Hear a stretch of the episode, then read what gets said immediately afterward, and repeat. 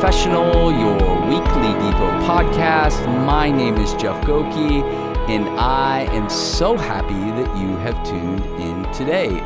Welcome to episode 184, and welcome back to my front porch here in Phoenix, Arizona. Hope you are doing great, eh, whether it's the morning, the afternoon, or night, whatever time you're listening to this. I hope you're doing really good, and I hope today that you got to slow down a little bit, take a breath, and realize that you're alive, and that's a big deal. How exciting that is, all that God is doing. Um, I also want to, if uh, this is your first time listening, I just want to say welcome. So glad you're listening, and also remind.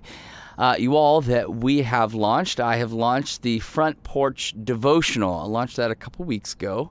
Um, and you can go to lululu.com and in the search engine, just type in Front Porch Devotional, and, and you can get your own copy of the Front Porch Devotional. It's uh, 10 bucks. I think they charge shipping, but 10 bucks. It'll come to your door and it coordinates with episodes uh, 1 through 30. So it's a 30 day devotional and uh, just allows you an opportunity to kind of, again, slow down, work through the podcast, work through the devotional, and then the cool thing I love is you can kind of journal out. So, what is it that you're learning? Like, as you're going through each one of these uh, episodes or each one of these journal entries, or one of these uh, devotionals, what is God teaching to uh, to you? And so, one of the helpful things for me was being able to take Scripture kind of chew on a little bit and then journal through it. What am I learning? What is God trying to teach to me? So uh, the devotional will be able to hopefully help open that up for you. Maybe some of you have never journaled. This is kind of like a beginner's. Uh, a beginner's tour of journaling. Like, just check it out, see if it works, see if you like it, see how it goes. And uh, the goal would be to continue to launch more and more of these devotionals so people can kind of dig deeper into God's Word. So, uh, thank you for those of you who continue to listen and continue to support the podcast uh, through Patreon. Really, really appreciate it. Thank you. Thank you so much. This passage has been so important to me. This whole psalm has been so important to me. But this passage recently uh, has been so, so important to me. And it's Psalms 42, verse 3. It says this my tears have become my food day and night, while they say to me all the day long, Where is your God?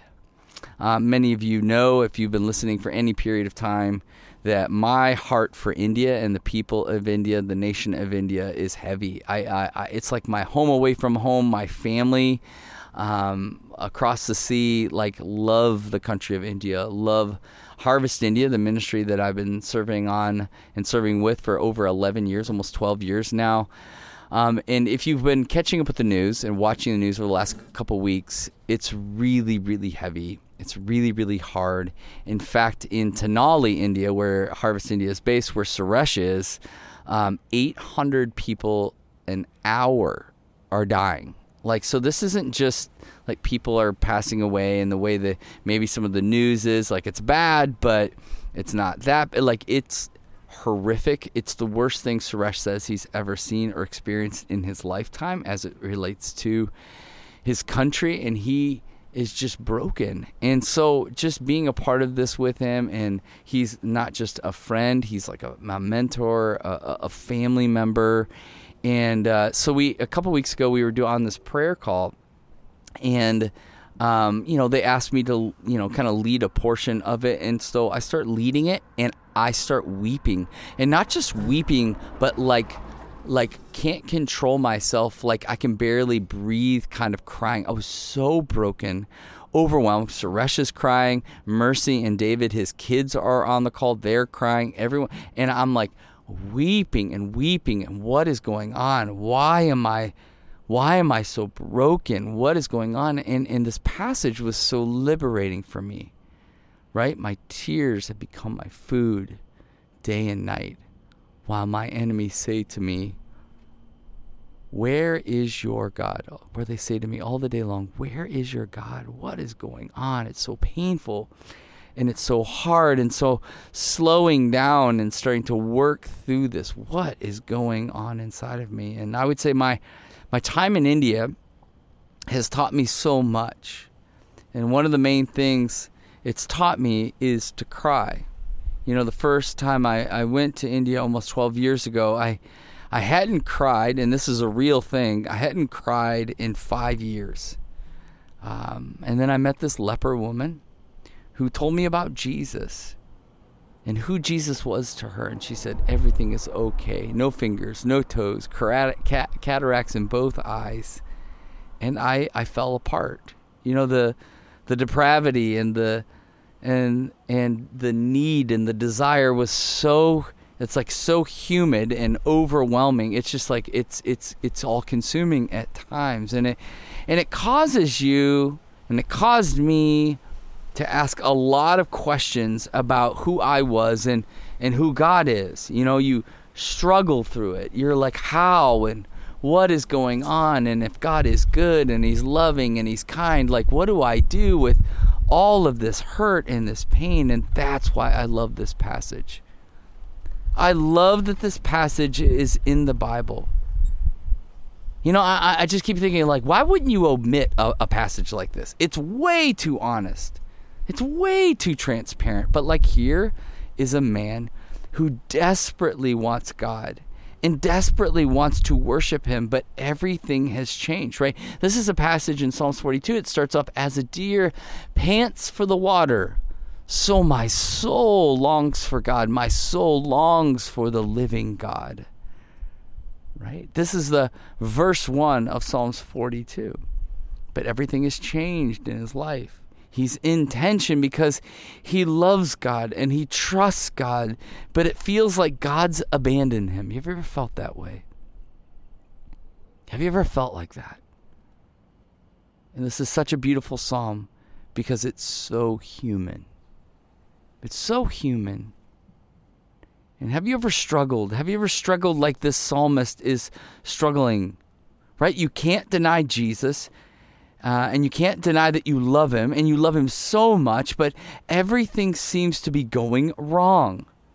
And people keep coming to you and they ask you, "So how are you doing?" and and and um and what's going on and and when will this get better? And you're like, "I don't know." And and life isn't good and, and I'm struggling and they're like, "Well, where is God? Like where's God in the midst of this?" And like him, like this psalmist, you cry.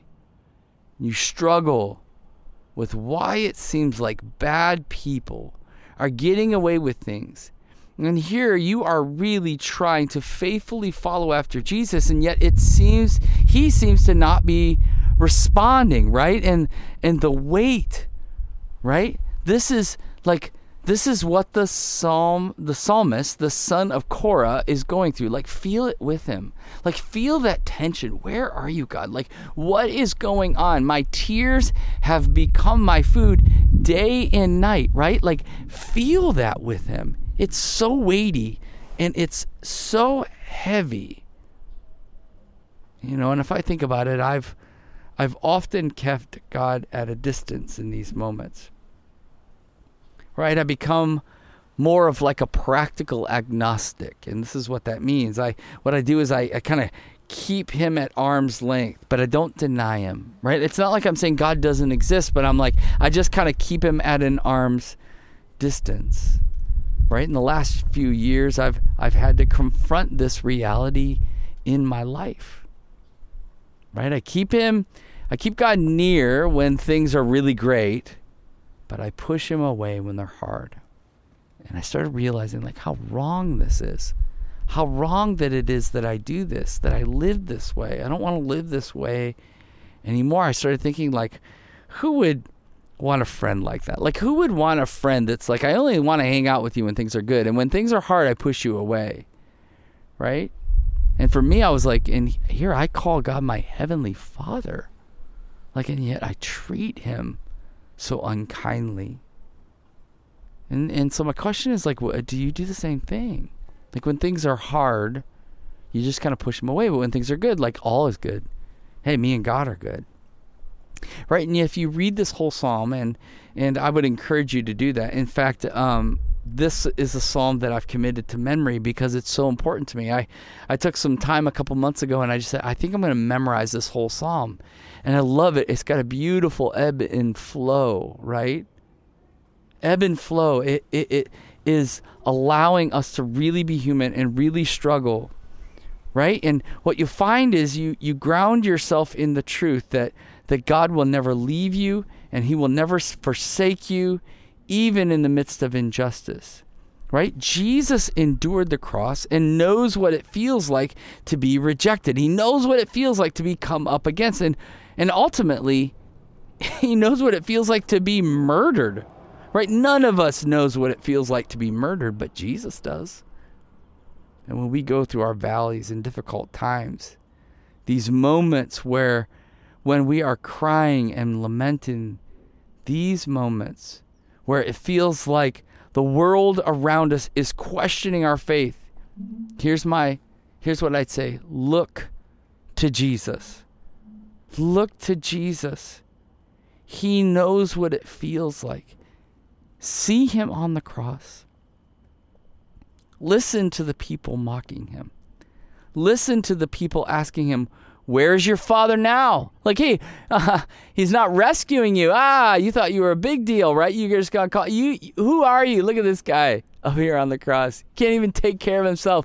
He wants to save us, but he can't even save himself. They mocked him. That same Jesus is comforting you in your pain.